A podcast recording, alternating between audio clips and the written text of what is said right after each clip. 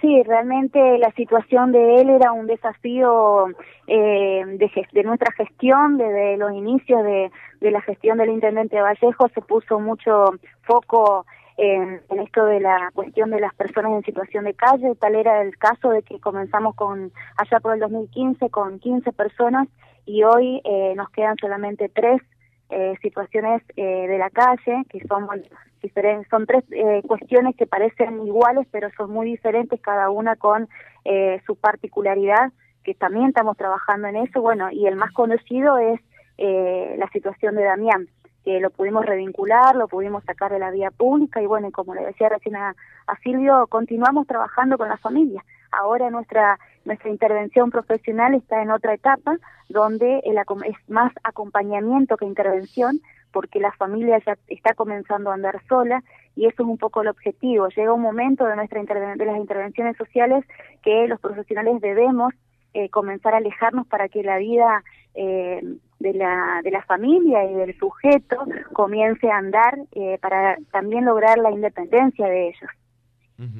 Bueno, contanos ya en otro orden eh, cómo se está trabajando, porque me decían, José, eh, desde el municipio también eh, vi una suerte de brigada, si se puede llamar, de noche recorriendo eh, la ciudad por eh, algunos casos que puede haber eh, de, de personas en situación de calle, ¿no?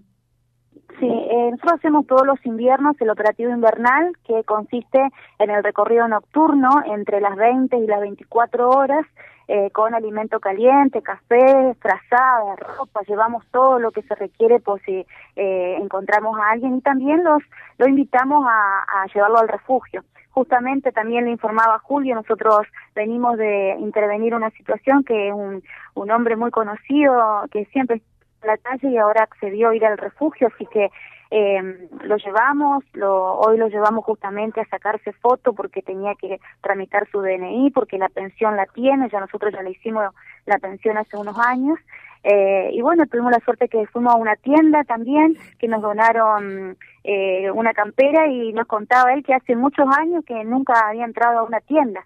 Así que, bueno, son pequeños cambios y pequeñas acciones que, que la gente también que está en esta situación lo valora y puede ver un, una luz de cambio. Y es justamente lo que nosotros queremos lograr eh, a veces en las personas que están en la vía pública, esto, de que se puede, de que ellos están en condiciones de tomar una decisión para mejorar su vida y bueno, es lo que, lo que hacemos. Uh -huh. salimos por todos lados, tenemos nosotros ya registrado las tres personas los lugares donde van a pernoctar, así que vamos directamente ahí, salimos con una paramédica donde eh, le hacemos el control eh, de la presión, de la saturación de oxígeno y bueno, y si hay alguna otra situación, directamente ya lo llevamos a la guardia del hospital.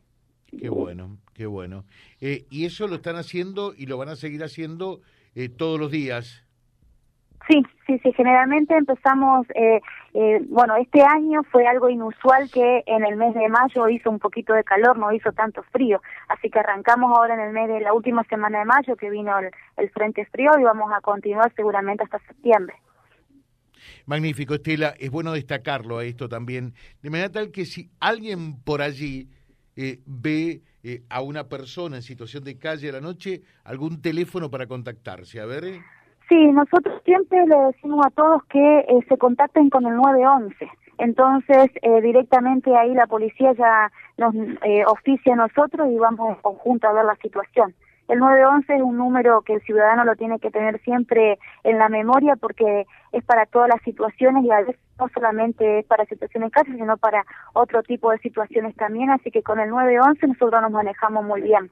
Trabajamos siempre en conjunto, José. Acá es un trabajo realmente en equipo, tanto eh, la policía como el hospital, como eh, los profesionales del área social de la Secretaría.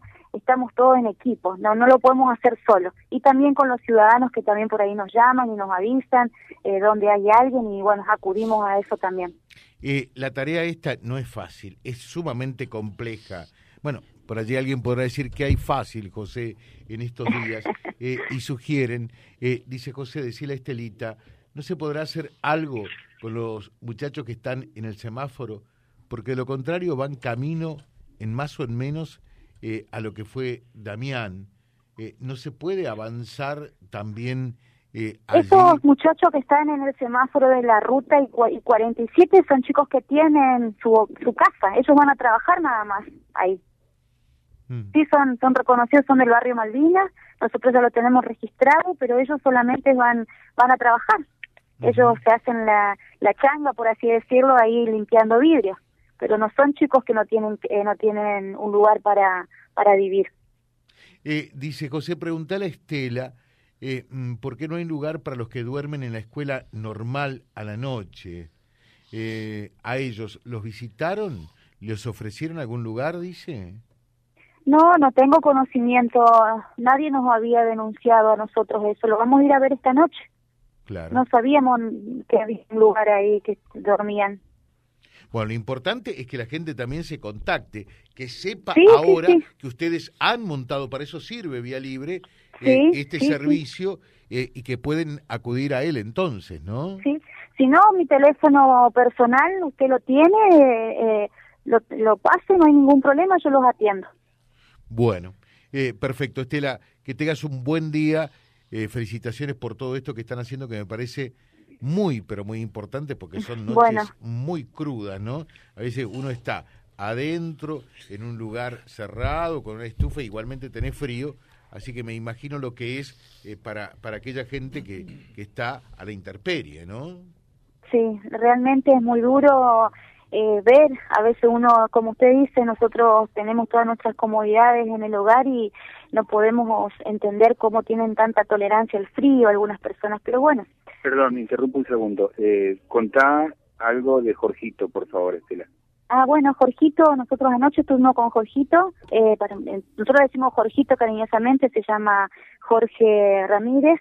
Eh, él es una persona, bueno, de las tres que tenemos, no quiere, no, no quiere ir al refugio. Él dice que está, se siente mejor dormir eh, bajo las estrellas. Él poetiza mucho su situación. Y bueno, lo que hacemos es respetar su autodeterminación, porque es un hombre joven, que toma sus propias decisiones y bueno, lo único que podemos hacer del Estado es eh, alimentarlo, proveerle de ropa, de abrigo y bueno, eh, y sigue su curso él en su vida. Perfecto, muchas gracias, que tengas un buen día. Bueno, gracias a ustedes, gracias, hasta luego. Gracias Silvio, venimos en un ratito, ¿eh? Con todo gusto, déjame un renglón. El caso de la normal es el mismo que ha aparecido en la zona de Roca, por la casa de Esther 40, en esa zona tiene su, su compañera en Barrio La Cortada, es un cuadro psiquiátrico, el caso lo venimos siguiendo también nosotros bastante de cerca, Estelita está al tanto de ese caso, no lo relacionó, es el mismo de Roca, casi independencia, y ese caso seguramente se va a poder eh, detectar rápido como para también hacer un acompañamiento, ¿no? Bueno, perfecto, gracias, gracias.